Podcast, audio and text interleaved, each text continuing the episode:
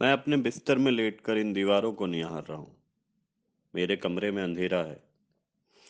रात होते ही मैं यहाँ की सारी रोशनी बंद कर देता हूँ।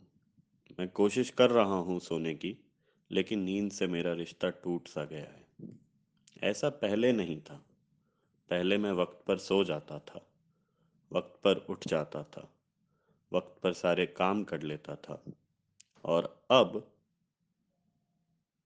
मैं सिर्फ वक्त बर्बाद कर रहा हूँ।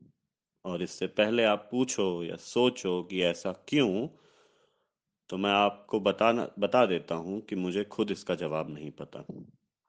मैं मेरे छत में लगे पंखे को पिछले आधे घंटे से निहार रहा हूँ। मुझे नहीं पता मैं पिछले आधे घंटे में अपनी पलकें एक बार भी झपकी है या नहीं, और सच कहूँ तो मुझे ये चीज़ जानना भी नहीं है। मेरी आंखों में दर्द हो रहा है और मेरे सिर में उससे ज़्यादा दर्द हो रहा है, मगर इन सारे दर्द से बड़ा वो दर्द है जो उन कागज़ों में छिपा है।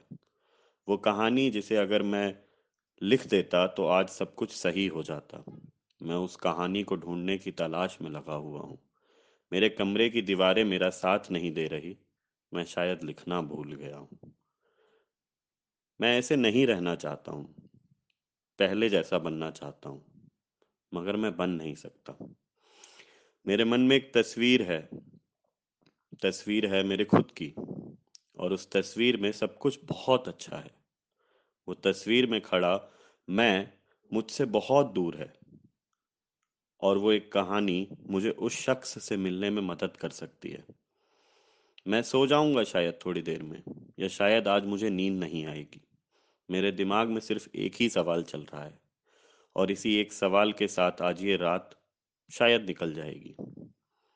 क्या मैं सच में एक लेखक हूँ, या ये सब सिर्फ एक दिखावा है?